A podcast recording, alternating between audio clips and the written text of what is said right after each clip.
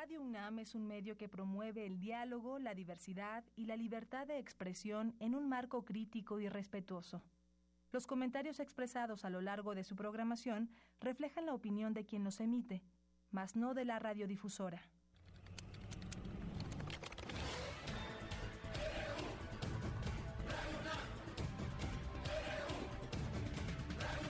Radio UNAM presenta Prisma RU, los perfiles del acontecer universitario de México y el mundo en una frecuencia.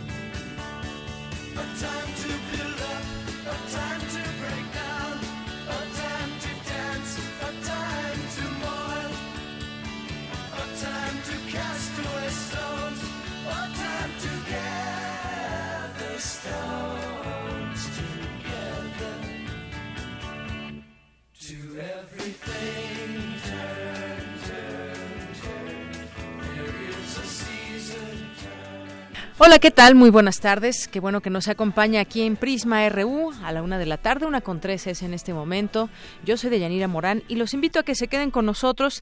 Arrancamos hoy con música de David Crosby, guitarrista y cantautor, fue miembro fundador del grupo The Birds, de que es lo que estamos escuchando ahora, con una canción que se llama Torn, Torn, Torn. Así se llama esta canción que elige para ustedes el día de hoy nuestro productor, Rodrigo Aguilar. Él fue miembro fundador de este grupo, como les comentaba, y también de, eh, de Nash and Young, entre otros. Es miembro del Rock and Roll Hall of Fame por su trabajo en este grupo que estamos escuchando, The Birds, justamente. Vamos a escuchar un poco más de David Crosby, que hoy lo ponemos porque nació un día como hoy, 14 de agosto.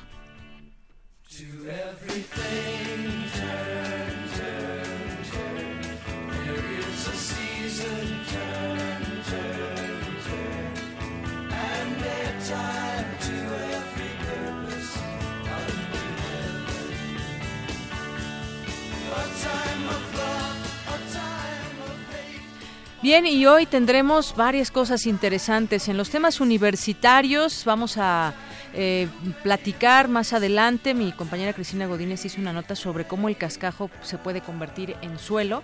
Ya eh, nos platicará al respecto de ese tema. También la cerveza artesanal, que es cada vez más popular. Hay cada vez más lugares donde podemos ir a algún sitio y ofrecen cerveza artesanal. Bueno, pues una universitaria está en un proyecto de este tipo también, en la mejora de ese tipo de productos.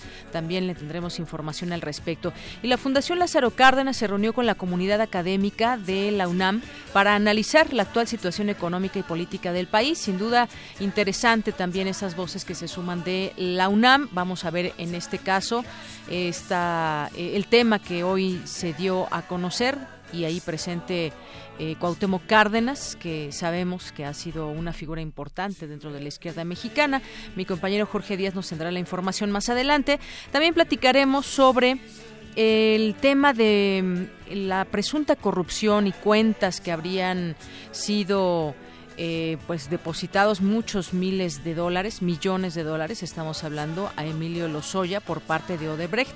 Este tema de la corrupción y toda la red que se va desenmascarando y vamos conociendo poco a poco y que da cuenta de algunos nombres. Ahora salió el nombre de Emilio Lozoya del PRI.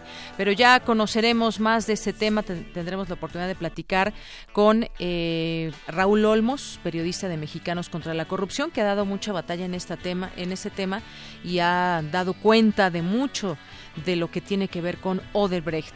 También estaremos platicando eh, sobre el tema de los cambios que hubo en el PRI, si llevan dedicatoria o no, con el doctor Emilio Bizarretea, una importante reunión que tuvo este partido el fin de semana, qué significa lo que aprobaron en sus estatutos y también estaremos eh, platicando sobre lo que sucedió allá en Estados Unidos con el doctor Eduardo Rosales, este brote de violencia racial en Virginia y las declaraciones de Donald Trump también al respecto de ese tema. Y con la doctora Frida Sacaula Sampieri, coordinadora del Consejo Académico del Bachillerato de la UNAM, platicaremos sobre el Foro 2020 y los temas que vienen por discutir. Esto y más tendremos hoy aquí en Prisma RU.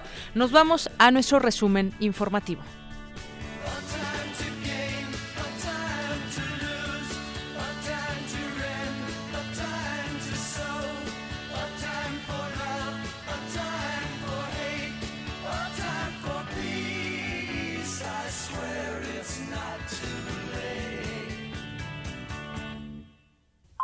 Portada RU.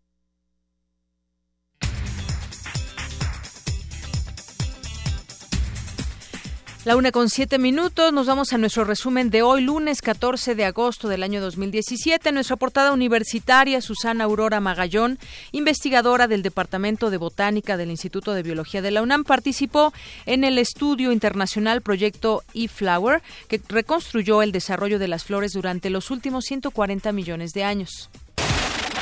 Estamos cerca del punto en que la energía proveniente de celdas solares tendrá el mismo costo que la de otras fuentes, afirmó Diego Solís, integrante del Instituto de Investigaciones en Materiales de la UNAM. El próximo 21 de agosto, la red mexicana de radiotelescopios en la UNAM, cuyo número de equipos ha crecido a 11 en planteles de bachillerato, observará el eclipse solar e intercambiará datos con diversas instituciones, lo dijo hoy su coordinador, Alfonso Castillo. Hoy en nuestra portada nacional, golpear al árbitro electoral como estrategia política debilita la democracia y abona el terreno para que regrese el autoritarismo, advirtió Lorenzo Córdoba, consejero presidente del Instituto Nacional Electoral. En materia de fiscalización de la promoción en Internet y redes sociales cuyos gastos han sido opacos por parte de los partidos, se podría derivar en la anulación de la pasada elección de gobernador de Coahuila. La constructora Odebrecht transfirió más de 3 millones de dólares a una empresa ligada a Emilio Lozoya cuando éste trabajaba en la campaña de Enrique Peña Nieto en 2012, aseguró la ONG Mexicanos contra la Corrupción y la Impunidad. Por su parte, el exdirector de Pemex, Emilio Lozoya, negó haber recibido sobornos por parte de la empresa brasileña Odebrecht a cambio de obras en la petrolera mexicana. El líder nacional del PRI, Enrique Ochoa Reza, dijo que en el primer trimestre del próximo año tendrá a su candidato a la presidencia de la República. Por su parte, líderes y legisladores de oposición pidieron la urgente intervención de la Procuraduría General de la República para investigar a fondo e incluso detener a Emilio Lozoya. Una sanción que había sido anulada fue ahora validada por el Tribunal de lo Contencioso Administrativo contra el exdirector del Metro, Enrique Orcasitas, por irregularidades en la construcción de la línea 12. Luego de que Ricardo Monreal, aspirante a la candidatura de Morena a la jefatura de gobierno de la Ciudad de México, hablara sobre una alianza con el PRD, Raúl Flores, dirigente de este partido en la capital del país, descartó tal posibilidad. Mauricio Toledo e Iván Texta, diputados del PRD, fueron acusados por daño moral ante un juez de lo civil por la morenista Claudia Sheinbaum, delegada en Tlalpan.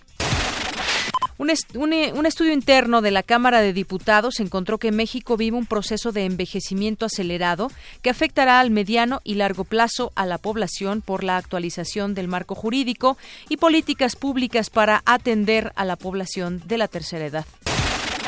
La Procuraduría General de Justicia de Michoacán capturó a José Antonio Grajeda, alias El Pollo, jefe de plaza del cártel Jalisco Nueva Generación, en Zamora, Michoacán. En distintos hechos y puntos de la Ciudad de México durante el fin de semana se registraron los asesinatos de seis personas. Autoridades ambientales pusieron a salvo ocho ejemplares de aves en peligro de extinción y sujetas a protección especial en Chiapas. Hoy en Economía y Finanzas, la ministra de Relaciones Exteriores canadiense, Chrystia Freeland, expuso los objetivos centrales de su país en la renegociación del Tratado de Libre Comercio de América del Norte, la cual inicia este miércoles en Washington. La población desocupada en México fue de 1.9 millones de personas durante el tercer trimestre de 2017, según datos del INEGI. Mi compañero Abraham Menchaca nos tiene un avance de esta información. Así es, Deyanira, buenas tardes. Para el doctor José Luis Martínez Marca, académico de la Facultad de Estudios Superiores Aragón, la dinámica en el crecimiento del empleo no será la misma para el próximo año. Más adelante la información.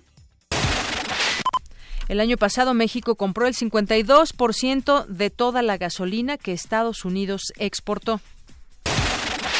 Y hoy, en materia internacional, el vicepresidente de Estados Unidos, Mike Pence, calificó como una tragedia refleja el pensamiento de su país,